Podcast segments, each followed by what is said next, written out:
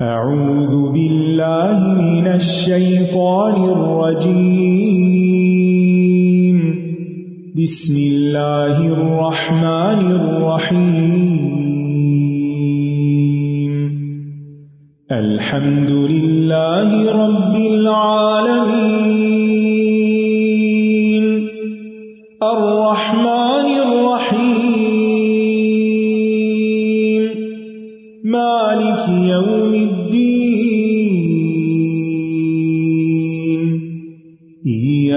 نعبد وإياك نستعين. اهدنا الصراط المستقيم.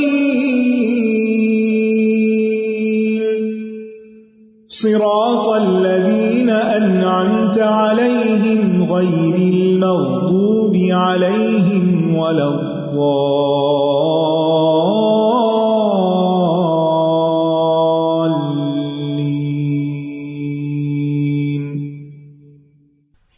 السلام علیکم ورحمۃ اللہ وبرکاتہ۔ کیا حال ہے سب کا؟ الحمد للہ نحمد و نسلی اللہ رسول کریم اما بعد، فاعوذ باللہ من الشیطان الرجیم، بسم اللہ الرحمن الرحیم۔ رب شرح لی صدری ویسر لی امری وحلل اقدتم من لسانی یفقہ قولی۔ الحمد للہ الذي له الحمد في الأولى والآخرة ذي الآلاء الباطنة والظاهرة أحمده حمد مستزيد ليأجره وأستغفره من ذنوب آتية وغابرة ہر قسم کی حمد اللہ کے لیے ہے اسی کے لیے دنیا اور آخرت میں حمد ہے جو باطنی اور ظاہری نعمتیں عطا کرنے والا ہے وہ نعمتیں جو ہمیں نظر آتی ہیں اور وہ نعمتیں جو ہم سے چھپی ہوئی ہیں۔ میں اللہ کی حمد کرتی ہوں۔ اس شخص کی حمد کی طرح جو مزید حمد کی توفیق چاہنے والا ہے۔ یعنی اتنی ہی حمد کافی نہیں، بلکہ اللہ سے دعا ہے کہ اور زیادہ حمد کی توفیق عطا فرمائے، تاکہ اللہ اس کو اجر عطا کرے۔ اور میں آئندہ گناہوں سے اور سابقہ گناہوں سے اللہ کی بخشش طلب کرتی ہوں۔ نحن نقص عليك أحسن القصص بما أوحينا إليك هذا القرآن بما أوحينا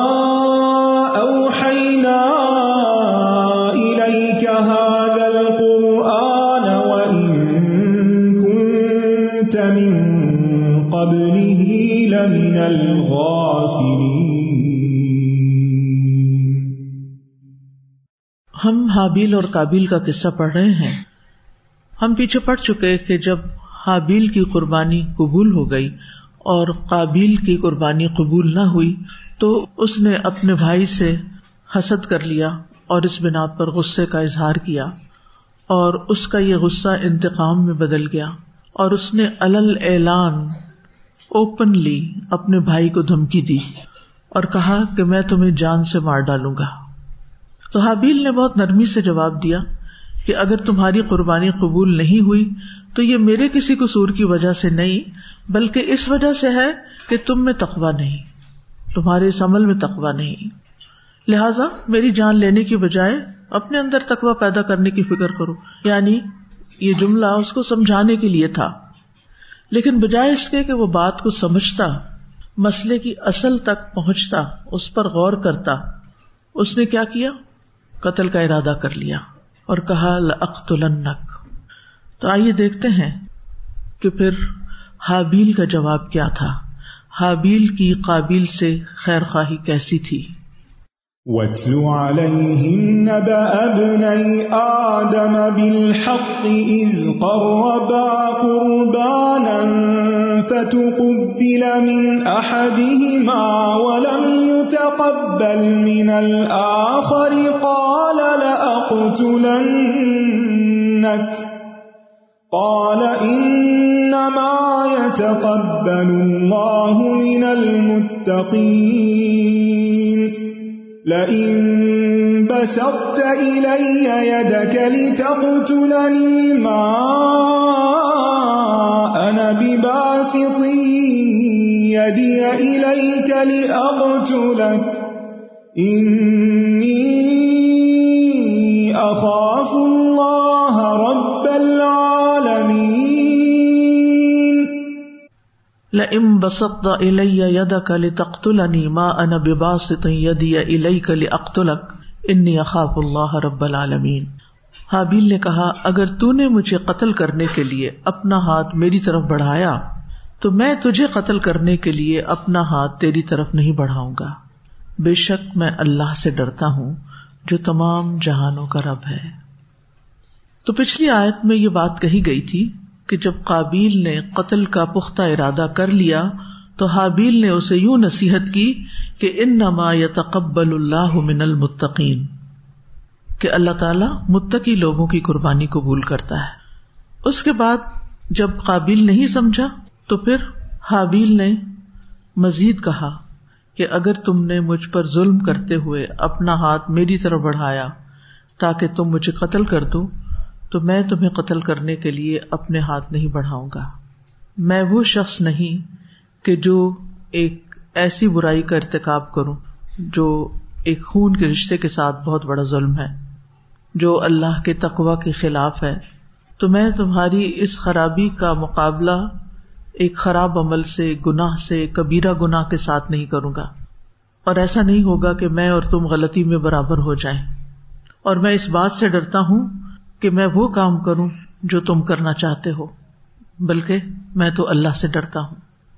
تو ام بسط الیہ کا اگر تم نے اپنا ہاتھ میری طرف پھیلایا۔ بس تو لید کہتے ہیں ہاتھ لمبا کرنا یعنی دوسرے کی طرف ہاتھ بڑھانا کچھ لینے کے لیے یا کچھ دینے کے لیے، یا کچھ کرنے کے لیے، کسی ایکشن کے لیے۔ یہاں مراد ہے ظلم کے ساتھ، قتل کے ارادے سے۔ یعنی صرف یہ نہیں ہے کہ اگر تم نے ہاتھ بڑھایا تو میں ہاتھ نہیں بڑھاؤں گا۔ نہیں، اگر تم نے ہاتھ بڑھایا کہ تم مجھے قتل کر دو۔ یعنی میں تمہارے قتل میں پیش قدمی نہیں کروں گا، پہل نہیں کروں گا۔ یعنی اگر تم ظلم کرتے ہوئے، حسد کرتے ہوئے میرے لیے قتل کا اقدام کرنا چاہتے ہو، تو میں تمہارے قتل کے لیے پہل کرنے والا نہیں ہوں۔ یعنی قتل میں پہل کی نفی کی گئی ہے یہاں۔ ایک بھائی دوسرے بھائی کو قتل کی دھمکی دے رہا ہے۔ اب دونوں بھائی ہیں، خون کا رشتہ ہے۔ تو ایک تو یہ خون کا رشتہ ہے، دوسرا ایمان کا رشتہ ہے۔ اس ایمان کے رشتے کا تقاضا کیا ہے؟ کہ اگر انسان یعنی اب دوہرا رشتہ ہو گیا نا، کہ وہ رشتے دار بھی ہے، بھائی بھی ہے، اور پھر ایمان والا بھی ہے، تو اگر کوئی ایسا شخص انسان کے قتل کے درپے ہو، تو انسان کے لیے کیا ہے؟ کہ وہ اسے قتل کرنے میں پہل نہ کرے، قدم نہ اٹھائے، وہ اس کا ارادہ نہ کرے۔ لیکن پہل کرنے کا مطلب یہ نہیں کہ اپنا بچاؤ بھی نہ کرے۔ یعنی وہ یہ کہ تم میری طرف ہاتھ بڑھا رہے ہو تو میں تمہیں آفر کر رہا ہوں، مار دو مجھے۔ کہ میں پہل نہیں کروں گا اس کام میں۔ ہوتا تو یہ ہے نا کہ اگر آپ کو پتا چلے کہ کوئی آپ پر اٹیک کرنے والا ہے، تو آپ کیا کرتے ہیں؟ کہ میں پہلے ہی اٹیک کر دوں تاکہ وہ مجھ پر اٹیک نہ کر سکے۔ ٹھیک ہے؟ تو یہاں حابیل نے پہل کرنے کی نفی کی ہے بنیادی طور پر۔ بچاؤ کی نفی نہیں کی۔ کیونکہ عموماً سامنے جب آیت کو پڑھتے ہیں تو یوں لگتا ہے کہ جیسے وہ اپنے آپ کو قتل کے لیے پیش کر رہے ہیں۔ تو حابیل جو ہے وہ قابیل کے قسمیہ جملے کے جواب میں قسمیہ جملہ کہتے ہیں یا نہیں کہتے؟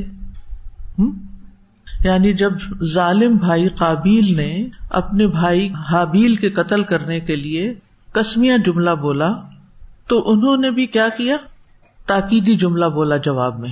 حابیل نے بھی اس کو قتل نہ کرنے کے لیے جملے کو تاکیدی بنایا اور کہا لم بسط ادا لی تخت ماں ان یدیا الئی ٹھیک ہے؟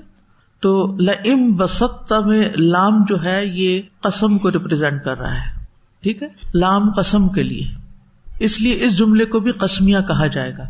یعنی اس نے قسم کھائی کہ ضرور قتل کروں گا تو اس نے بھی جواباً قسم کھا کے اپنی بات بیان کی۔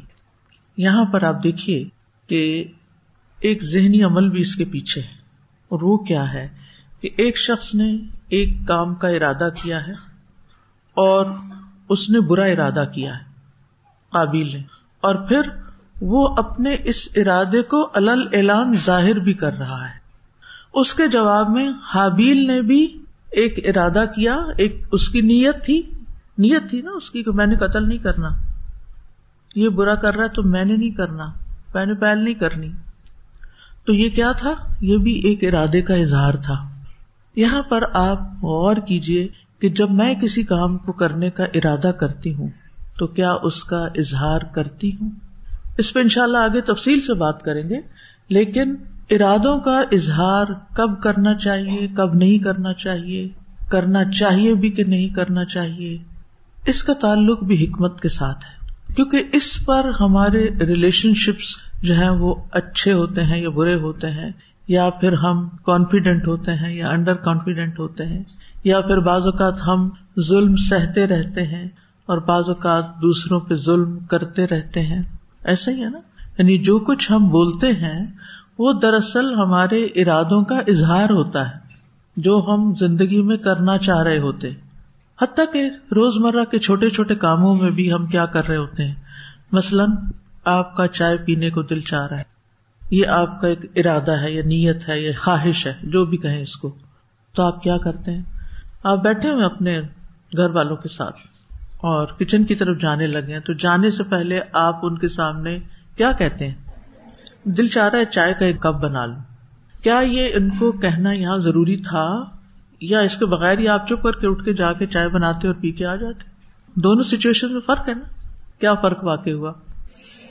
پہلی صورت میں جب آپ نے گھر والوں کو بتایا اور وہ خاموش رہے، تو اس کا مطلب انہوں نے آپ کو کانسینٹ دے دیا کہ ٹھیک ہے، اگر آپ کی مرضی تو آپ پی لیں۔ نو آبجیکشن دوسری صورت یہ ہو سکتی ہے کہ وہ کہیں اچھا تم اپنے لیے بنا رہی ہو تو؟ میرے لیے بھی ایک کپ بنانا۔ کیا اس میں کوئی مشکل ہوگی؟ مشکل تو تب ہوگی کہ جب آپ کی چائے کی خوشبو اٹھے گی اور آپ کے بھائی یا آپ کے ہسبینڈ یا گھر والے کہیں گے، یہ چائے پک رہی ہے، مجھے بھی پلا دو. اب آپ اوہ، میں نے تو ایک کپ پانی ڈالا تھا، اب دوبارہ مجھے بنانی پڑے گی. غلطی کس کی؟ ہماری ہے نا؟ کیونکہ ہم نے اپنے ارادے کا اظہار نہیں کیا۔ یہاں اگر ہم اس طرح کے چھوٹے چھوٹے واقعات میں ارادے کا اظہار کر دیں تو اس سے دوسروں کا کانسنٹ دوسروں کا تعاون اور دوسروں کی اچھی فیلنگ ساتھ شامل ہو جاتی ہے کہ یہ مجھ پر ٹرسٹ کرتی ہے اور یہ اپنی بات مجھ سے شیئر کرتی ہے اور اپنا ارادہ ظاہر کرتی ہے۔ اور اس ارادے کے ظاہر کرنے میں کوئی نقصان ہے؟ کوئی نقصان نہیں ہے۔ اب آپ اٹھے، آپ نے چائے بنا لی، آپ چائے پیش کر رہے ہیں، آپ کی خوشی میں اضافہ ہو گیا۔ چائے کا کپ اکیلے تو پینے کا مزہ ہی نہیں۔ ایک اور صورت یہ ہو سکتی ہے کہ جب آپ جانے لگے تو خود کہیں، کون کون چائے پیے گا؟ میں چائے پینے جا رہی ہوں۔ اب سب کیا کہیں گے؟ شکریہ۔ یا نہ بھی کہیں، لیکن آپ کے صرف پوچھ لینے پر ہی ان کے دل میں آپ کے لیے اچھے جذبات پیدا ہو جائیں گے اور اس طرح آپ کے ان کے ریلیشن شپس اچھے ہوں گے کہ یہ جب کوئی کام کرتی ہے تو ہمیں بھی ساتھ مشورے میں شریک رکھتی ہے، ٹھیک ہے؟ تو یہاں پر آپ دیکھیں، اب کابل نے کیا کیا؟ اس کا ارادہ برا تھا۔ اس نے غصے میں اپنا ارادہ ظاہر کیا۔ یہاں ایک اور صورت پیش آتی کہ مثلاً آپ کو اگر غصہ آ رہا ہے کسی بات پر تو اس وقت آپ کے دل میں کئی طرح کے خیالات آ رہے ہوتے ہیں۔ آ رہے ہوتے ہیں نا۔ اب میں اس کے ساتھ یہ کروں گی، میں ایسا کروں گی، ویسا کروں کیا اس وقت آپ کو اپنے خیالات اور اپنے ارادے ظاہر کر دینے چاہیے؟ نہیں کرنے چاہیے، کیونکہ اس میں بہت سے شیطانی مساوس بھی شامل ہیں۔ اور بعض اوقات انسان ایک بات کہتا ہے جو کہ اس کا پکا ارادہ نہیں ہوتا، لیکن کہہ کے وہ پکا ہو جاتا ہے۔ تو آپ کہتے ہیں، اب تو میں نے کر کے ہی چھوڑنا کیونکہ میں کہہ بیٹھا ہوں۔ یہ جملہ سنتے ہیں نا، میں کہہ بیٹھا ہوں۔ میں نے کہہ دیا نا، اب میں نے کہہ دیا نا، اب میں کر کے دکھاؤں گا۔ تو بعض اوقات جب کسی کی طرف سے ہمیں کوئی تکلیف پہنچتی ہے، غصہ آتا ہے، تو ہمارے دل میں ضرور کچھ خیالات آتے ہیں۔ کوئی تکلیف آتی ہے، اس تکلیف کی بنا پر بعض اوقات ہم انتقام لینا چاہتے ہیں۔ بعض اوقات ہم صبر کے ساتھ معاف کرنا چاہتے ہیں۔ تو اگر برے برے خیالات دل میں آ رہے ہوں، تو اپنے ان خیالات کو کیا کرنا چاہیے؟ خاموشی اختیار کرنی چاہیے۔ کیونکہ اگر آپ اظہار کرنا شروع کر دیں گے تو پھر کیا ہوگا؟ پھر آپ کو پروو کرنا پڑے گا۔ اور غلط ارادوں کو پروو کرنے کے لیے بعض اوقات آپ کو پھر مجبوراً گنا کرنا پڑتا ہے۔ کہ اب اگر میں نے نہ کیا تو لوگ مجھے جھوٹا کہیں گے۔ اس کے برعکس، حابیل نے ایک اچھا ارادہ کیا اور اس نے بھی اپنا ارادہ بتا دیا، اپنی نیت کا اظہار کر دیا۔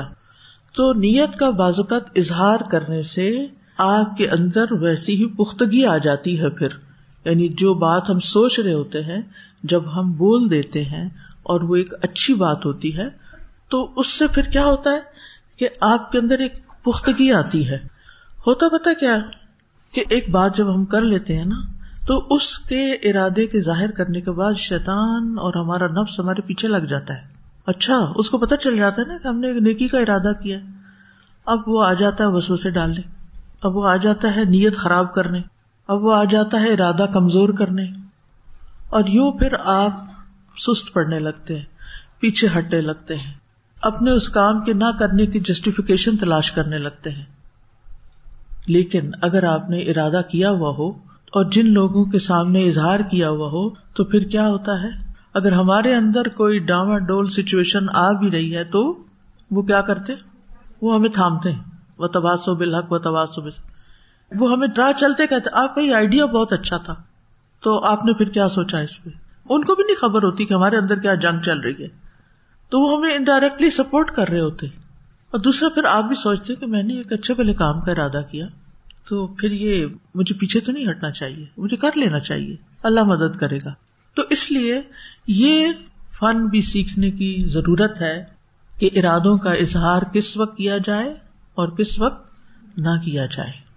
منفی ارادوں کا اظہار نہ کیا جائے۔ مثبت ارادوں کا اظہار صرف متعلقہ لوگوں سے کیا جائے۔ اگر آپ اپنے پروجیکٹ کی پلاننگ پوری دنیا میں نشر کر دیں گے تو آپ کو نظر لگ سکتی ہے۔ یہ ہنسنے کی بات تو ہے لیکن نہیں بھی۔ یعنی کہ جب تک کسی کام کی تکمیل نہ ہو جائے، کچھ کام ایسے ہوتے ہیں، بڑے پریشیس ہوتے ہیں، کہ جب تک ان کی تکمیل نہ ہو جائے یا ان کی کوئی شکل نظر نہ آنے لگے، تو کیا ہوتا ہے؟ گڑبڑ ہو جاتی۔ یعنی ساری دنیا میں جو نشر کیا نا، تو اب ہر طرح کے لوگ ہیں۔ کوئی کچھ کہہ رہا کوئی کچھ کہہ رہا کوئی کچھ کہہ رہا اور آپ کنفیوز ہو گئے۔ ٹھپ۔ بالکل آئیڈیا بہت دفعہ چوری ہو جاتے اور جب وہ آپ کا آئیڈیا چوری ہو کے کوئی اور آپ کے سامنے ہی کرنے لگ جائے، تو پھر آپ کو پینک اٹیک ہو جائے گا۔ آئیڈیا میرا تھا پلاننگ میری تھی۔ میں نے ان کو بتایا تھا کہ یہ میں کیسے کرنے والی ہوں۔ اور میری ذرا طبیعت خراب ہوگی اور یہ اسٹیج پہ آ کے کھڑی ہوگی اور یعنی انہوں نے وہ ہائی جیک کر لیا آئیڈیا تو اس میں بھی اعتدال چاہیے ہوتا ہے۔ نہ تو بالکل گم، سم، چپ، چاپ، ہر وقت نہ کوئی بات، نہ کوئی اچھی آئیڈیاز کی ڈسکشن اور نہ کچھ۔ اور یا پھر سب کے سامنے، ہر ایک کے سامنے؟ نہیں، اعتدال۔ کیا؟ کیسے کریں گے؟ آئیڈیاز کو کس کے ساتھ شیئر کریں؟ قابل اعتماد لوگوں کے ساتھ، اپنے قریب کے لوگوں کے ساتھ، معاملے سے متعلق لوگوں کے ساتھ۔ اس سے پھر آپ کا ایکشن بہتر ہوگا۔ اچھے آؤٹ کم کی توقع کی جا سکتی ہے۔ ٹھیک ہے؟ اب یہاں پر آپ ایک اور چیز دیکھیے کہ نیک اور برے لوگوں کی گفتگو کا فرق۔ اچھے اور برے انسان کی گفتگو کا فرق۔ ایک بھائی کہہ رہا ہے لک تو لنک اور دوسرا کہتا ہے، ماں نب باسط کل اخت الق یعنی تم نے ایسا کیا تو میں شر کا جواب شر سے نہیں دوں گا۔ اب یہ ایک گھر میں پیدا ہونے والے دو بچے ہیں۔ اور ایسا بالکل ممکن ہے کہ آپ کے بچوں میں سے ایک بچہ جب بات کرتا، خیر کی کرتا، جب دوسرا کرتا تو شکایت اور شر اور ہر وقت منفی بات۔ کچھ بچوں کے اندر آپ دیکھیں گے، دوسروں کے مقابلے میں بہت جیلسی ہوگی۔ اپنے کام سے نہیں، ان کو غرض۔ وہ ادھر ادھر دیکھتے رہتے ہیں، دوسرا کیا کر رہا ہے؟ کبھی اوپر تلے پیدا ہونے والے بچوں کو دیکھا؟ چھوٹے ہوتے ہیں جب۔ میرے ماشاء اللہ مجھ سے چھوٹے گیارہ بہن بھائی تھے، تو میں نے یہ چیزیں بہت آبزرو کی ہوئی ہیں۔ اس میں میں دیکھتی تھی کہ جب ایک نیا بچہ پیدا ہوتا تھا، وہ ماں کی گود میں آ جاتا تھا۔ تو جو ٹوڈلر ہوتا تھا، چھوٹا ہوتا تھا، کچھ بچے ایسے تھے کہ جو اس کو دھکیلتے تھے۔ اس کو کاٹ جاتے تھے، اس کے بال کھینچ جاتے تھے۔ اور کچھ ایسے تھے کہ جو پیار کرتے تھے، خوش ہوتے تھے اور ضد کرتے تھے ہمیں دے اٹھانے کے لیے۔ یعنی اتنی محبت اور اتنا پیار۔ تھوڑی بہت جیلسی تو آئی جاتی تھی، لیکن شدید جیلسی تھی۔ لیکن کچھ بچے تو او ہو ہو۔ وہ کھانا پینا چھوڑ دیتے ہیں، وہ رونا دھونا شروع کر دیتے ہیں۔ وہ ماں کے ساتھ شیئرنگ کسی صورت برداشت ہی نہیں کرتے۔ اور کچھ بچے تو بڑے ہو کر بھی۔ ان کو یہی گلا شکوا رہتا ہے کہ آپ نے اپنی نظر دوسرے کی طرف کی کیوں؟ یہ ساری صرف میرے لیے ہونی چاہیے تھی۔ تو یہ نہیں ہونا چاہیے زندگی میں۔ ہر ایک کا حق ہوتا ہے۔ رشتے اسی طرح نبھائے جاتے ہیں۔ مثلاً ماں تو پھر بھی کافی حد تک عدل کر لیتی ہے اور کوشش کرتی ہے کہ سب کو ساتھ ملا کے چلے، ساتھ لے کر چلے۔ لیکن بعض اوقات شادی کے بعد لڑکیوں کو یہاں سے مشکل پیدا ہوتی ہے۔ کہ آپ کی شادی ایسے گھرانے میں ہوئی جہاں تین چار دیورانیاں جٹھانیاں تھیں۔ اب وہ ساس جو ہے نا، کبھی وہ ایک کے ساتھ بےچاری ہوتی ہے، کبھی دوسرے کے ساتھ، کبھی تیسرے۔ اب اگر وہ آپ کو چھوڑ کے کسی اور کی طرف گئی تو آپ کو برا لگنے لگے آپ نے اتنی دیر وہاں کیوں لگا دی؟ آپ نے اس کو یہ چیز کیوں دے دی؟ وہ ساری زندگی ان کی اسی چیز کے گرد گرتی جھگڑوں میں نہیں، فسادات میں۔ اور یوں ہی پھر حسد اور کر کر کے دل کے اندر جل جل کے تکلیف میں رہتے ہیں لوگ۔ اور وہ کوئی مثبت کام نہیں کر سکتے۔ تو اس سے یہ پتا چلتا ہے کہ کچھ لوگوں کے اندر یہ مادہ زیادہ ہوتا ہے اور کچھ کے اندر نیچرلی کم ہوتا ہے۔ یعنی ہر ایک کا مزاج الگ ہے نا۔ تو آپ اپنے آپ کو پہچانیے۔ یعنی میری اس بات کرنے کا مطلب کیا ہے؟ اپنے آپ کو پہچانیے کہ کیا آپ کے اندر یہ حسد کا مادہ زیادہ تو نہیں؟ تھوڑا بہت تو ہم نے پیچھے بہت لمبی ڈسکشن ہو چکی ہیں کہ ہر ایک کے اندر ہوگا۔ کچھ لوگ چینلائز کر کے اس کو غبتا بنا لیتے ہیں یعنی رشک کی طرف لے جاتے ہیں۔ اور اس میں خیر تلاش کرتے ہیں کہ ہاں اگر میری ساس کسی اور بہن بھائی کے گھر میں زیادہ دن رہنا چاہتی ہیں یا اس کے ساتھ ان کی زیادہ بنتی ہے تو ریزن کیا ہے؟ بیچ میں وجہ کیا کیا وہ خدمت زیادہ کرتی ہیں؟ خیال زیادہ رکھتی ہیں؟ عزت کرتی ہیں؟ کیا کرتی ہیں کہ ان کی طرف ان کا میلان زیادہ ہے؟ وہ راز ڈھونڈتے ہیں۔ پھر وہ اچھی خوبیاں اپنے اندر انسان پیدا کرتا ہے۔ یا ماں اگر کسی ایک بیٹی کو زیادہ توجہ دیتی ہے، زیادہ محبت کرتی ہے، تو بعض اوقات ہم صرف آبجیکشن کرتے آپ باجی کو تو بہت پیار کرتے ہیں، ہم سے نہیں کرتے، آپ نے ان کو تو بہت توجہ دی۔ ایسی چیزیں گھروں میں ہوتی بچے شکایتیں کرتے رہتے لیکن شکایت کرنے والا بچہ یہ کبھی نہیں سوچتا کہ اس میں اور دوسرے بھائی میں فرق کیا ہے۔ جو بچے ماں باپ کے تابے دار ہوتے ہیں، فرما بردار ہوتے ہیں، ماں باپ کو ریسپیکٹ دیتے ہیں، عموماً ماں باپ کی توجہ یا محبت ان کی طرف قدرتی طور پر، ہم انسان ہے نا، قدرتی طور پر اس طرف زیادہ ہو جاتی۔ اگر کوئی ہمیں عزت دیتا ہے، چاہے ہمارا اپنا بچہ ہی ہے، بہن بھائی ہے، تو ہمیں بھی جواباً اس کو زیادہ دینی پڑتی ہے۔ اور دینی چاہیے۔ اضافی تم بتحیت پہیو بحسن منہا اور ردوہا۔ اب ایک بچہ سو کے اٹھا اس نے سلام ہی نہیں کیا۔ پوچھا ہی نہیں۔ باہر سے باہر نکل گیا۔ اور ایک ہے، وہ آتا ہے، حال پوچھتا ہے، اسمائل کرتا ہے، پانی پوچھتا ہے، کچھ کرتا ہے۔ اب کس کے ساتھ آپ کا ٹائم زیادہ ہو گیا؟ جو پوچھنے آیا۔ اور اگر ایک اندر باتیں کر رہا تھا اور دوسرے نے باہر سے سن لیا، وہ باتیں ہو رہی ہیں، پھر تو غصہ لے کے باہر گھر سے نکل گیا۔ تو ہمیں ایسے مقامات پر اپنے آپ کو ضرور دیکھنا چاہیے کہ میری غلطی کہاں ہے؟ میرے اندر کمی اور کوتا کہاں ہے؟ تو بہرحال، آپ دیکھ رہے ہیں کہ نیک اور برے لوگوں، اچھے اور برے لوگوں میں فرق ہوتا ہے۔ اچھی اولاد اور بری اولاد میں فرق ہوتا ہے۔ اچھے تعلقات اور برے تعلقات میں فرق ہوتا ہے اور ان میں تضاد پایا جاتا ہے، ایک جیسے لوگ نہیں ہوتے۔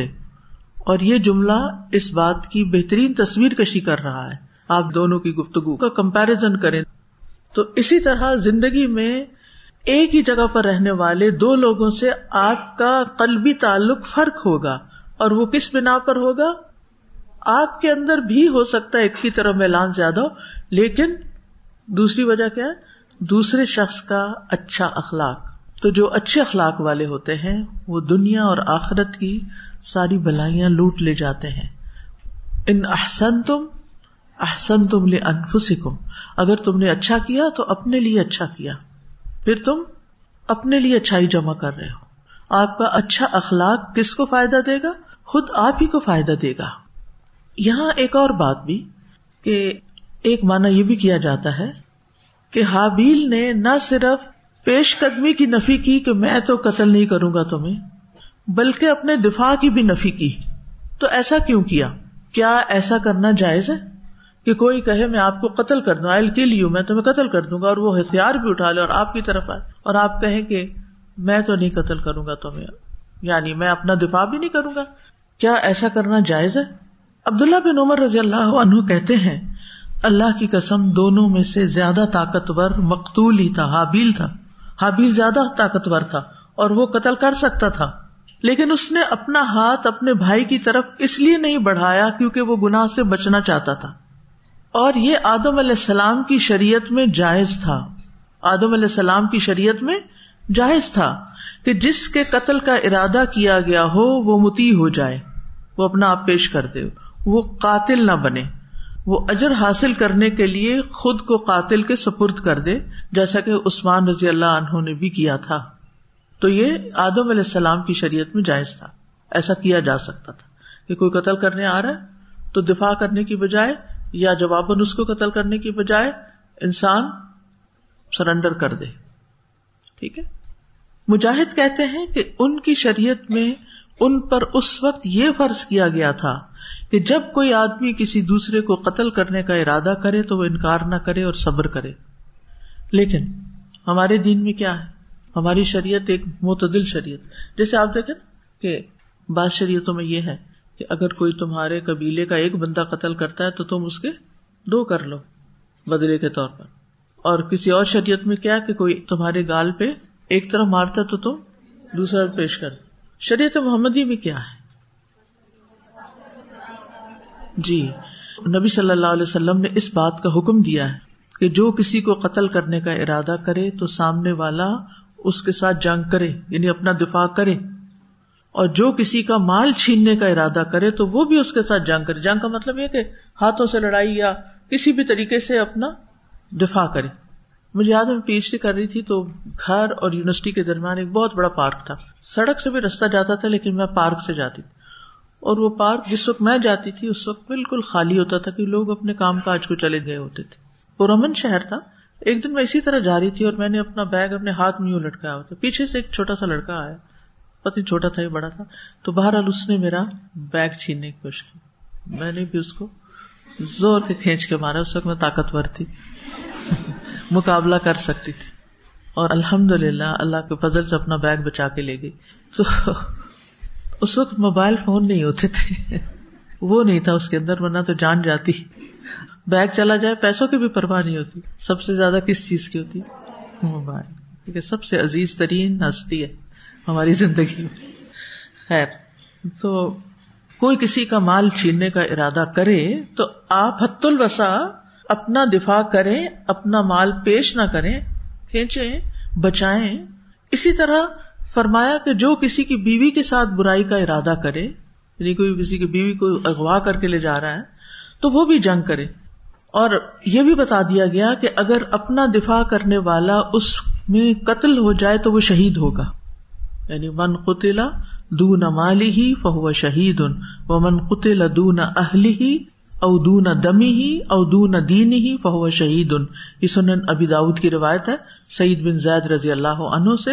مرفو ان یعنی نبی صلی اللہ علیہ وسلم نے یہ فرمایا ہے کہ جو شخص اپنے مال کی حفاظت میں قتل کر دیا جائے، وہ شہید ہے، اور جو اپنے گھر والوں کی حفاظت یا خون یا دین کے دفاع میں قتل کر دیا جائے، وہ شہید ہے۔ اور حملہ آور اگر قتل ہو جائے گا، تو وہ جہنم میں جائے گا۔ حملہ آور اگر قتل ہو گیا، تو جہنم میں جائے گا۔ کیونکہ اس نے اپنے ساتھی کو قتل کرنے کا ارادہ کیا۔ اس کا کوئی ارادہ نہیں تھا کسی کو قتل کرنے کا۔ اس کا ارادہ تھا۔ یہ تو دفاع کر رہا تھا اپنا۔ تو اپنے دفاع میں دوسرے کو قتل کیے بغیر قابو کرنے کی کوشش کرنی چاہیے۔ علماء کہتے ہیں کہ جب ایک انسان پر دوسرے ایسے انسان کی طرف سے حملہ کر دیا جائے جو اسے قتل کرنا چاہتا ہے، تو اس کو چاہیے کہ وہ قتل کا ارادہ نہ کرے، بلکہ اس پر واجب ہے کہ وہ دفاع کا ارادہ کرے۔ کیا کرے؟ دفاع کا ارادہ کرے، قتل کا نہیں۔ یہ اہم جملہ ہے، غور سے سن لیجیے کیونکہ ہم انسان ہیں نا، زندگی میں کوئی پتہ نہیں ہوتا کس وقت کیا سچویشن پیش آ جائے۔ یعنی اگر آپ کسی کو مار بھی رہے ہیں یا اس سے لڑائی کر رہے ہیں، یا even end of the day آپ اس کو شوٹ بھی کر دیتے ہیں، تو آپ کا ارادہ کیا ہے؟ اپنا دفاع کر رہے ہیں۔ آپ اپنے دفاع میں مار رہے ہیں۔ آپ کا ارادہ قتل کرنے کا نہیں ہے۔ اور اگر اس کو زخمی کیے بغیر ایسا ممکن نہ ہو، تو زخمی کیا جا سکتا ہے؟ مثلاً کسی نے آپ کا ہاتھ پکڑ لیا، اللہ نہ کرے۔ کئی دفعہ ایسے ہوتا ہے نا کہ انسان کسی ایسی جگہ پر ہوتا ہے، کوئی مرد آتا ہے اور وہ کسی لڑکی کا ہاتھ پکڑ کے اپنی طرف کھینچنے لگتا ہے۔ اب لڑکی کے پاس کیا ہتھیار ہے؟ دانت ہے اس کے پاس۔ کراٹے سیکھے ہو تو اور بات ہے۔ تو وہ کیا کر سکتی ہے؟ دانتوں سے کاٹ سکتی۔ اب جب دانت سے کوئی کاٹے کسی کو، تو ٹھیک ٹھاک کٹ جاتا ہے، ٹانکے لگوانے پڑیں گے۔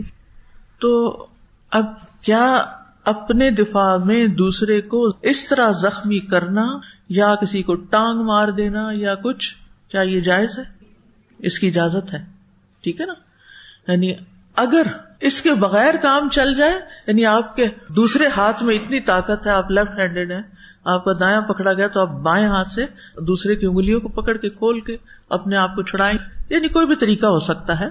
اور اگر وہ قتل کے بغیر نہ ہٹ رہا ہو تو اس صورت میں اس کو قتل کرنا بھی جائز ہوگا اور اس کی کوئی دیت بھی نہیں ہوگی۔ کیونکہ یہاں قتل کس میں ہوا ہے؟ دفاع میں۔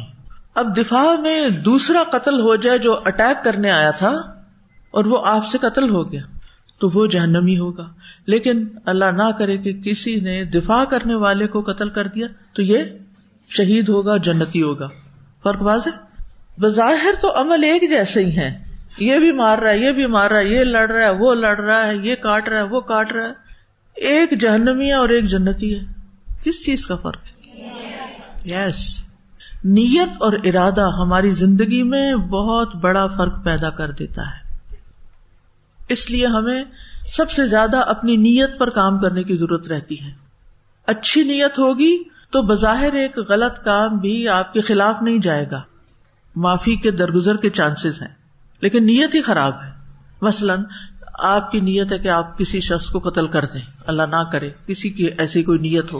اور ویسے تو کوئی موقع نہیں مل رہا اور کوئی بہانا نہیں مل رہا، لیکن اچانک سچویشن ایسی پیدا ہو گئی کہ آپ کر اپنا دفاع رہے ہیں، لیکن آپ اپنا وہ پرانا غصہ ٹھنڈا کر رہے ہیں۔ نیت فرق ہو گئی۔ اب بظاہر لوگ دیکھنے والے کہیں گے کہ یہ شہید ہے، لیکن اصل بات یہ ہے کہ وہ کسی اور ہی نیت سے گیا تھا۔ صحیح مسلم کی روایت ہے۔ رسول اللہ صلی اللہ علیہ وسلم کی خدمت میں ایک شخص حاضر ہوا اور عرض کی، اے اللہ کے رسول، آپ کی کیا رائے ہے؟ اگر کوئی آدمی آ کر میرا مال چھیننا چاہے تو میں کیا کروں؟ آپ نے فرمایا، اسے اپنا مال نہ دو۔ اس نے کہا، آپ کی کیا رائے ہے؟ اگر وہ میرے ساتھ لڑائی کرے تو۔ فرمایا، تم اس سے لڑائی کرو۔ اس نے پوچھا، آپ کی کیا رائے ہے؟ اگر وہ مجھے قتل کر دے۔ آپ نے فرمایا، تو تم شہید ہو گئے۔ اس نے پوچھا آپ کی کیا رائے ہے؟ اگر میں اسے قتل کر دوں، آپ نے فرمایا وہ دو زخی ہوگا۔ تو اپنے دفاع میں دوسرے کا اگر نقصان کر دیا جائے تو کوئی مواخذہ نہیں۔ وہ جو علیہ السلام سے قتل ہو گیا تھا، تو وہ کسی انتقام میں ہوا تھا؟ اور کسی ارادے سے ہوا تھا؟ نہیں، ارادے کے بغیر تھا وہ۔ ارادہ نہیں تھا۔ وہ تو صرف اس کو ہٹانا چاہ رہے تھے اور وہ مر گیا۔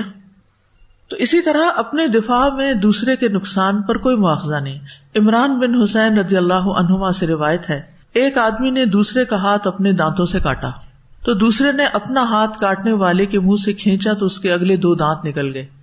جب وہ نبی صلی اللہ علیہ وسلم کے پاس مقدمہ لے کر گئے تو آپ نے فرمایا تم اپنے ہی بھائی کو اس طرح دانت سے کاٹتے ہو جیسے اونٹ کاٹتا ہے تمہیں اس کی کوئی دیت نہیں ملے گی۔ یہاں جو پہلے نے پکڑا وہ شاید ویسے ہی کسی بات پہ پکڑا ہوگا، کسی برے ارادے سے نہیں پکڑا، لیکن اس نے یعنی ایسی حرکت کی جس کی وجہ سے اس کی دیت ساکت ہو گئی۔ ابو حرارا سے روایت ہے کہ نبی صلی اللہ علیہ وسلم نے فرمایا، جو شخص کسی کے گھر میں بغیر اس کی اجازت لیے جھانکنے لگے، بغیر اجازت کے اندر آئے اور جھانکے اور وہ اس کی آنکھ پھوڑ دے، تو اس کو نہ دیت ملے گی نہ قصاص۔ لیکن یہاں ایک بات ہے کہ فتنوں کے دور میں قتل کا ارادہ نہ کرنا اور خود کو قاتل کے سپرد کرنا اور امن کے دور میں دفاع کرنا، ان دونوں چیزوں میں فرق ہے۔ حضرت عثمان رضی اللہ عنہ کا آپ دیکھیں، دور کون سا تھا؟ فتنوں کا تھا۔ تو علماء رحم اللہ کہتے ہیں کہ شریعت اسلامیہ کے حوالے سے یہ ہے کہ مسلحت کے مختلف ہونے سے حکم مختلف ہو جائے گا۔ مسلحت کے مختلف ہونے سے حکم مختلف ہو جائے گا۔ بس فتنوں کے حالات میں خود کو قاتل کے سپرد کر دینا جائز ہے اور امن کی حالت میں اپنا دفاع کرنا واجب ہے۔ کیونکہ باہمی خانہ جنگی اور فتنوں کے موقع میں کبھی دفاعی قتل کے نتیجے میں بہت زیادہ خون ریزی ہو سکتی اور بہت سے لوگوں کا قتل ہو سکتا ہے۔ خباب رضی اللہ عنہ سے روایت ہے، وہ رسول اللہ صلی اللہ علیہ وسلم سے بیان کرتے ہیں۔ آپ نے فتنوں کے دور کا تذکرہ کرتے ہوئے فرمایا اس زمانے میں بیٹھنے والا، کھڑے ہونے والے اور کھڑا ہونے والا، چلنے والے سے اور چلنے والا، دوڑنے والے سے بہتر ہوگا۔ یعنی پیچھے رہے انسان۔ اپنی ایکٹیویٹیز کو سلو کر لے۔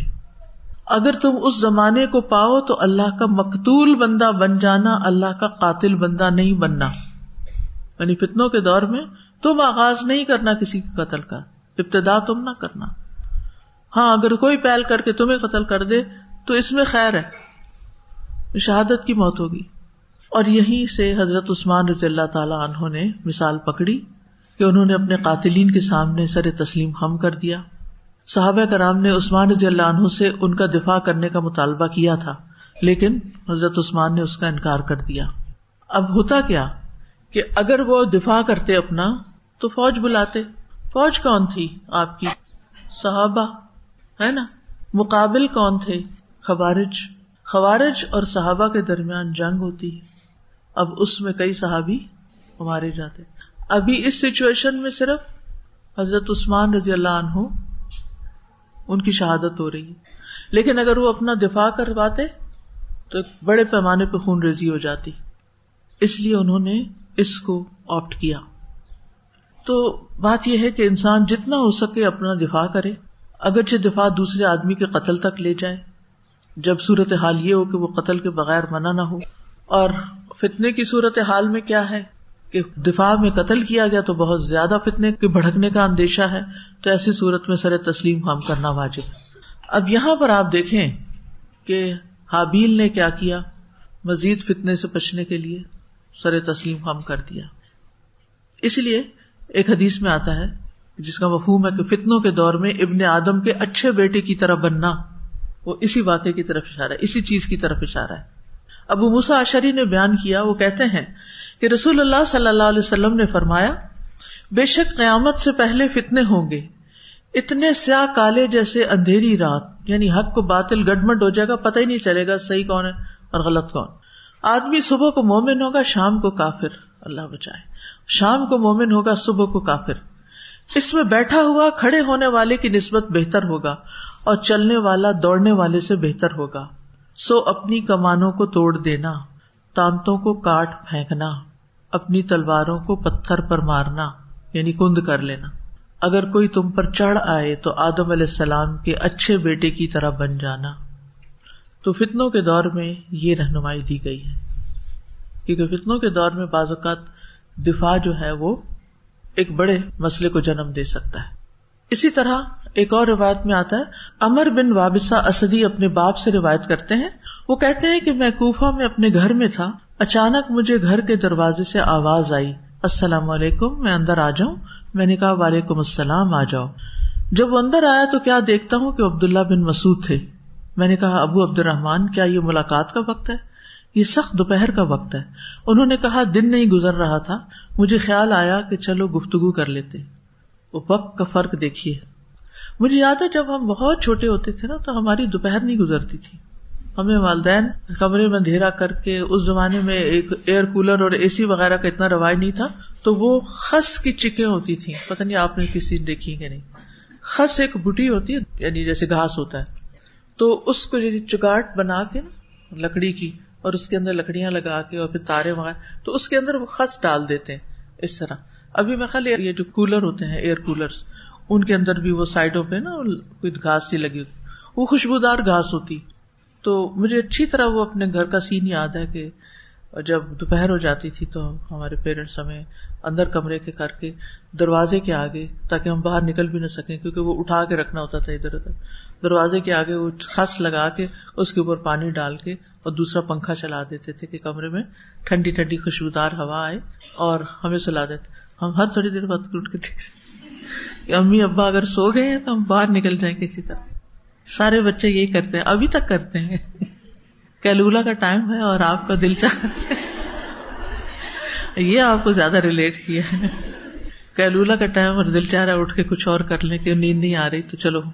لیکن آپ کو پتا ہے کہ اس پہ باقاعدہ ریسرچ ہوئی ہے کہ جو شخص دن میں قیلولہ کرتا ہے، اس کی زندگی لمبی ہوتی ہے۔ یعنی یہ طویل زندگی کی علامات میں سے یعنی لانجیٹیوٹی کے اوپر ریسرچ ہوتی رہتی ہے نا، تو اس میں ایک چیز کیلول اور اس میں ہارٹ اٹیک کے چانسز کم ہوتے ہیں۔ اور انسان کو دو دن مل جاتے ہیں، ایک تو وہ جو صبح سے تحجد سے یا فجر سے اٹھا ہوا ہے، اور دوپہر تک اس نے چھ آٹھ گھنٹے گزار لیے کام کر کر کے، اور پھر ابھی رات کے نو بجے عشا پڑنی ہے۔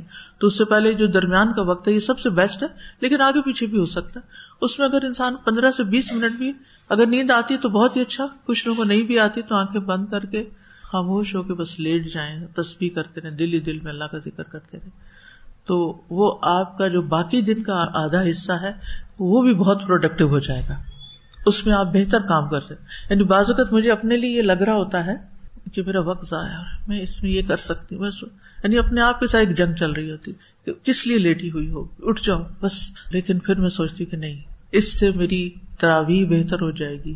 اس سے باقی حصے میں سوتے جاگتے کام نہیں کروں گی، فریش ہو کے کام کر کیونکہ لٹرلی آپ اگر صحیح کیلورا کی عادت ہو جائے نا، پھر وہ پندرہ منٹ میں سو بھی لیتا ہے انسان۔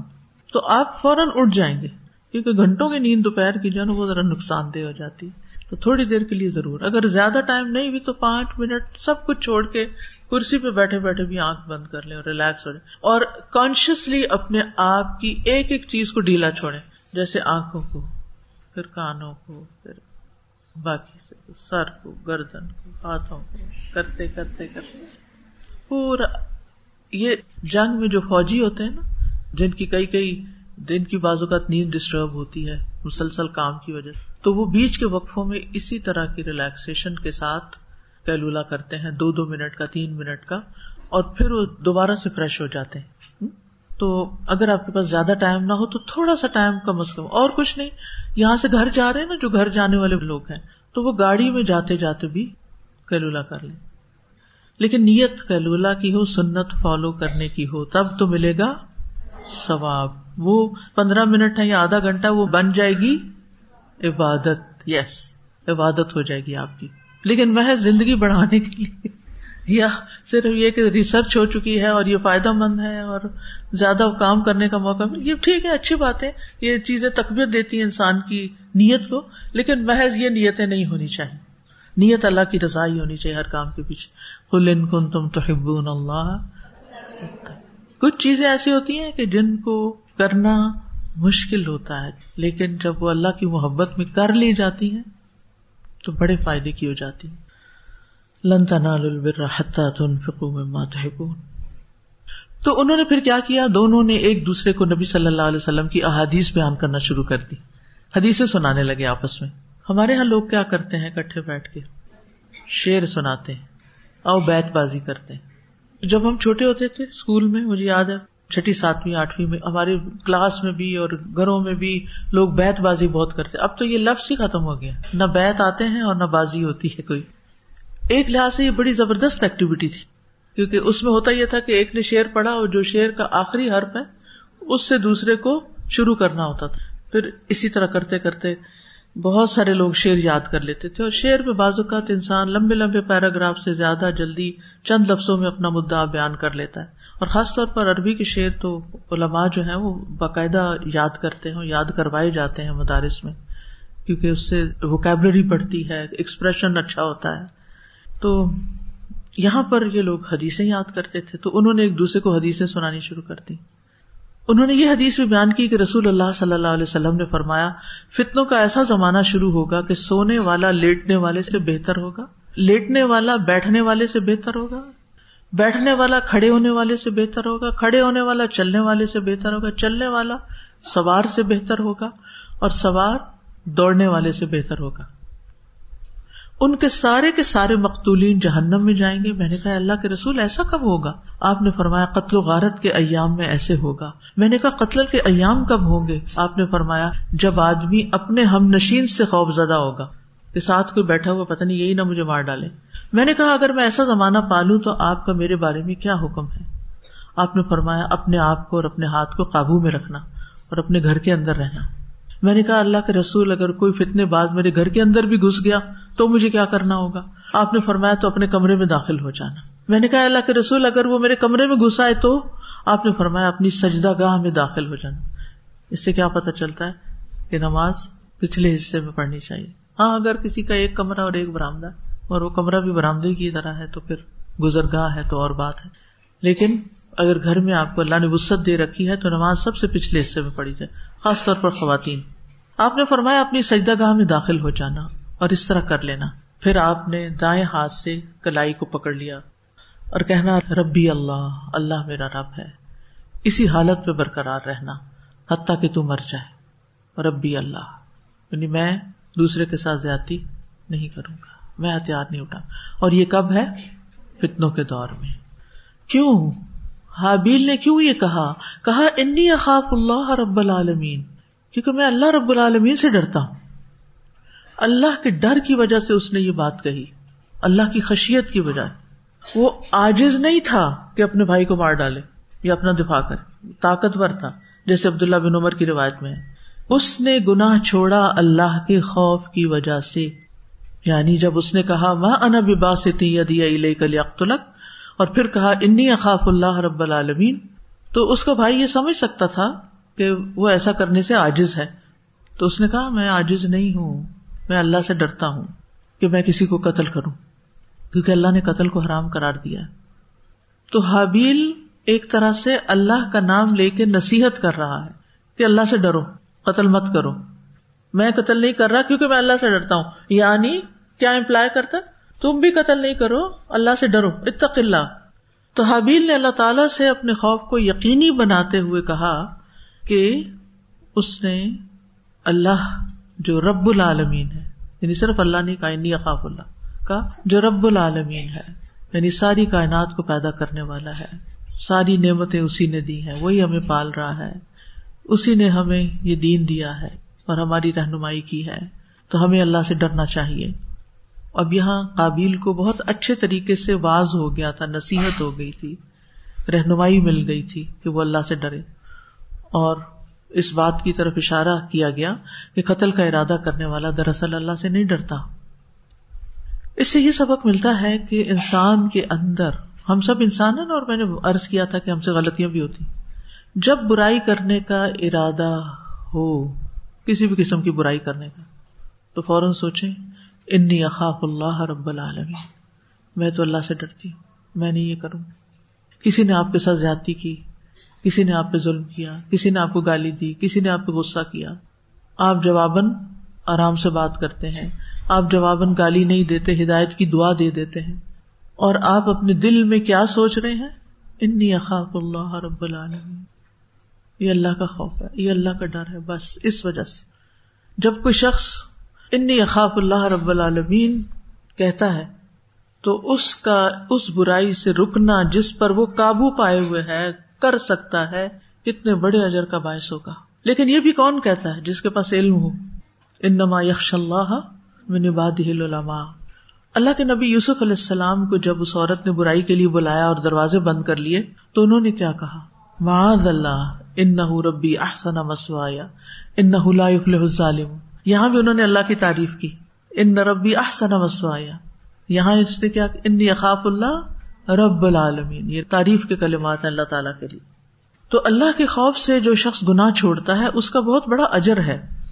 ابو حرارا کہتے ہیں، نبی صلی اللہ علیہ وسلم نے فرمایا کہ سات طرح کے آدمی ہوں گے جن کو اللہ اس دن اپنے سائے میں جگہ دے گا، جس دن اس کے سائے کے سوا اور کوئی سایہ نہ ہوگا۔ انصاف کرنے والا بادشاہ۔ وہ نوجوان جو اپنے رب کی عبادت میں بڑا ہو، ایسا شخص جس کا دل ہر وقت مساجد میں لگا رہتا ہو یعنی اس کے دل میں بار بار مسجد جانے کا خیال آئے۔ وہ دو شخص جو اللہ کے لیے باہم محبت رکھتے ہیں۔ اسی پر ملے، اسی پہ جدا ہو یہ نہیں ملے تو محبت میں جدا ہو نفرت میں۔ اور وہ شخص جسے کسی باعزت اور حسین عورت نے برے ارادے سے بلایا، لیکن اس نے کہہ دیا، انی اخاف اللہ، میں تو اللہ سے ڈرتا ہوں۔ اور وہ شخص جس نے صدقہ کیا، مگر اتنا چھپا کے کیا کہ بائیں ہاتھ کو بھی خبر نہیں ہوئی کہ دانے ہاتھ نے کیا کیا۔ اور وہ شخص جس نے تنہائی میں اللہ کو یاد کیا اور بے ساختہ اس کی آنکھیں بہ پڑی۔ تو یہ لوگ کہاں ہوں گے؟ عرش کے سائے تلے۔ جس دن کوئی سایہ نہیں ہوگا سوائے اس سائے کے۔ پھر اسی طرح ایک اور حدیث ہے۔ اب ہرارا روایت کرتے ہیں کہ رسول اللہ صلی اللہ علیہ وسلم نے فرمایا اللہ جل فرماتا ہے کہ جب میرا بندہ کسی برائی کا ارادہ کرے تو اسے مت لکھو، یہاں تک کہ اسے کر نہ لے۔ یعنی جو نیک لوگ ہیں، جب وہ کوئی برائی کا ارادہ کرے تو کیا حکم دیا جاتا؟ کہ ابھی ارادہ ہی ہے، ابھی نہیں لکھو۔ اس سے ایک بڑا اہم مسئلہ حل ہوتا ہے اس حدیث سے۔ اور وہ کیا؟ کہ فرشتوں کو ہمارے ارادے کا پتا چلتا ہے کہ نہیں۔ یہ سوال پیدا ہوتا ہے نا ذہن میں۔ کیا وہ ہمارے ارادے یا نیت کو بھی جان لیتے ہیں؟ یس وہ جان لیتے ہیں۔ اسی لیے تو اس عمل کو دائیں یا بائیں جانب لکھا جاتا۔ یعنی نیت کا اجر کب ملے گا جب نیت لکھی جائے گی نا صرف؟ تو یہاں ارادہ لکھا جا رہا ہے۔ پھر اگر وہ اس کو کر لے تو اس کے برابر لکھو۔ اور اگر اس برائی کو میرے خوف سے چھوڑ دے تو اس کے حق میں ایک نیکی لکھو۔ اب یہاں نیکی کب لکھی جاتی ہے برائی چھوڑنے پر؟ جب وہ اللہ کے ڈر سے چھوڑی جاتی ہے۔ اگر اللہ کے ڈر سے نہ چھوڑی جائے تو پھر کیا ہے؟ پھر محض کسی مجبوری، کوئی دنیاوی فائدہ یا کوئی دنیاوی نقصان اس کی وجہ سے انسان چھوڑ رہا ہے تو پھر اور بات ہے۔ تو نیت جو ہے، یہ بڑی اہمیت رکھتی ہے۔ ارادہ بڑی اہم چیز ہے زندگی میں۔ لو اراد الخروج ادو لہو عدتن منافقین کے بارے میں آتا ہے کہ اگر ان کا جہاد کے لیے نکلنے کا ارادہ ہوتا تو یہ ضرور اس کی تیاری کرتے۔ تو اس آیت سے کچھ باتیں ہم نے سیکھی۔ نمبر ایک کہ لوگوں میں مزاج کا اختلاف ہوتا ہے۔ ایک ہی والدین کی اولاد مختلف مزاج کی ہوتی ہے۔ بعض کا مزاج ظالمانہ ہوتا ہے، بعض کا مزاج پرسکون ہوتا ہے۔ بعض صلاح کرنے والے ہوتے ہیں۔ بعض کا مزاج انتہائی شریر اور حسد کرنے والا اور ظالمانہ ہوتا ہے۔ By nature. کچھ بچے چھوٹے چھوٹے ہی ہوتے ہیں، وہ دوسروں کو مار رہے ہوتے ہیں، کاٹ رہے ہوتے ہیں۔ یعنی یہ نہیں کہ اپنے بہن بھائیوں کو، جس بچے کے ساتھ کھیلیں گے، اس کو کاٹ کے رہے۔ سو دفعہ منع کرو، سمجھاؤ، لیکن بازی نہیں آتی۔ دوسرے کو مارنے سے، لڑنے سے۔ اور یہی مزاج بڑے ہو کر پھر ساتھ چلتا ہے۔ اور جب بڑے ہو جاتے ہیں تو پھر بھی لڑائیاں۔ ہر وقت بہن بھائیوں سے لڑائیاں۔ حتیٰ کی شادی ہو جاتی ہے، اس کے بعد بھی لڑائیاں۔ حتیٰ کہ ان کے والدین فوت ہو جاتے ہیں، پھر کس پہ لڑائیاں؟ وراثت پہ لڑائیاں۔ آرام سے نہیں تقسیم کر سکتے۔ پھر ان کو لڑنا ہی ہوتا ہے۔ تو کچھ مزاج لڑاکے ہوتے ہیں۔ یہ بات میں کیوں کہہ رہی ہوں؟ کہ یہ ہمیں سمجھ لینا چاہیے کہ یہ ایسے ہیں، یہ لڑکے ہی ہیں۔ تو اس حاج سے ہمیں پتہ چلا کہ لوگوں کے مزاج مختلف ہوتے ہیں۔ اللہ تعالیٰ سے دعا کرتے ہیں کہ اللہ تعالیٰ ہمیں بہترین مزاج عطا فرمائے تاکہ ہمارے لیے نیکیاں کرنا آسان ہو جائے۔ اور بہترین انسان کی صفت کیا ہوتی ہے؟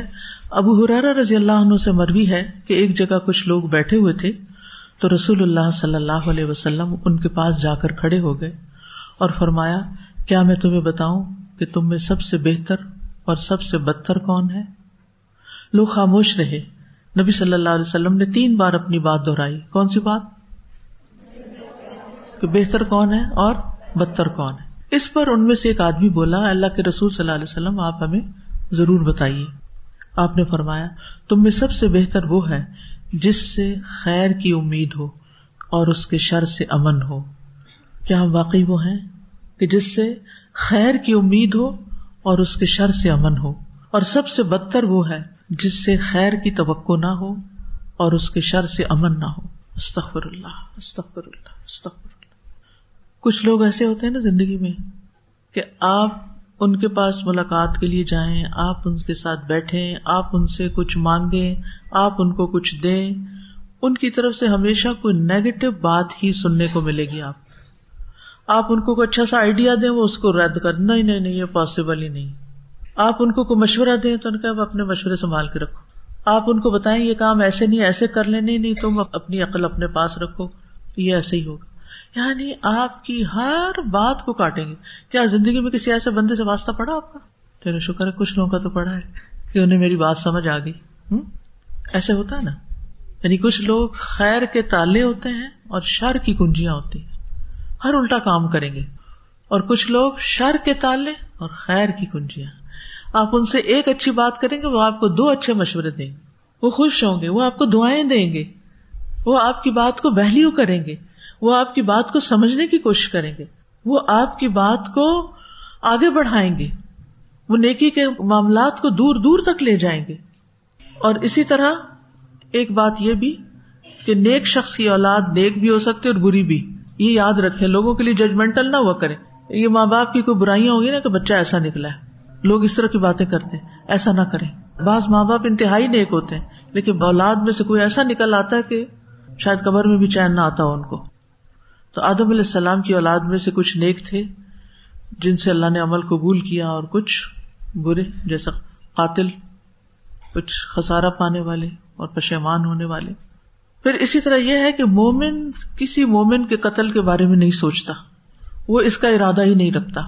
پھر اسی طرح کسی برائی کا انکار کرتے ہوئے واضح کرنا بہت اچھا ہوتا ہے کہ میں کس لیے اس برائی کا ارتکاب نہیں کرتا۔ چلے آپ برائی کی تو الحمد للہ بہت سی برائیوں سے بچے ہوئے لیکن بعض اوقات فضول کام، فضول بات، غیر ضروری چیزیں یا غیر ضروری کھانے یا صحت کو نقصان دینے والے کھانے، اگر کوئی کھا رہا ہو تو آپ اس کو بتاتے کہ میں نے تو یہ چیز کھانی۔ چھوڑ دی میں نے تو شوگر چینی زیرو کر دی ہے۔ میں تو اب شوگر نہیں لیتا۔ میں تو اب فلاں چیز نہیں لیتا۔ میں جنک فوڈ نہیں کھاتا۔ کیونکہ میں وجہ بھی بتائیں۔ یعنی بات یہ ہو رہی ہے کہ آپ جب کوئی کام چھوڑتے ہیں تو وجہ بتائیں۔ تاکہ دوسرے کو پتا کہ آپ کیوں چھوڑ۔ مثلاً بعض اوقات ایسا ہوتا ہے نا کہ کوئی لڑنے آ جاتا ہے آپ سے روزے کی حالت میں۔ تو آپ کو کیا کہنا چاہیے؟ تو یہ آپ نے کیا بتایا؟ میں روزے سے ہوں کہ کیا بتایا؟ وجہ بتائی کہ میں نہیں لڑوں گا کیونکہ میں روزے سے ہوں۔ تو وجوہات بتانی اس سے یہ فائدہ ہوتا ہے کہ دوسرے کو یہ پتا چلتی کہ میں کوئی بے بس، بے وقوف، کمزور انسان نہیں ہوں، میں یہ سب کر سکتا ہوں، مقابلہ کرنا جانتا ہوں، لیکن میں اللہ سے ڈرتا ہوں، اس لیے نہیں کر رہا۔ یا میں روزے سے ہوں، یا میرے پاس ایسی فضول باتوں کا جواب دینے کا وقت نہیں ہے، میرے پاس اور بہت کام ہے۔ تو جب کوئی کام کریں تو اچھے ارادے کو شروع میں میں نے کیا بات کی تھی، لیسن کے شروع میں؟ اچھے ارادے کو اپنے آس پاس شیئر کریں۔ اور جب کوئی کام نہ کریں اینڈ آف دا ڈے تو اپنے اچھے ارادے کو واضح کریں۔ ٹھیک چلیے، آج کے لیے اتنا ہی کافی ہے۔ اللہ تعالیٰ ہمیں عمل کی توفیق عطا فرمائے۔ وآخر دعوانا ان الحمد للہ رب العالمین۔ سبحانک اللہم و بحمدک، اشہد اللہ الہ الا انت، استغفرک و اتوب الیک۔ السلام علیکم و رحمۃ اللہ وبرکاتہ فاقصص القصص لعلهم يتفكرون۔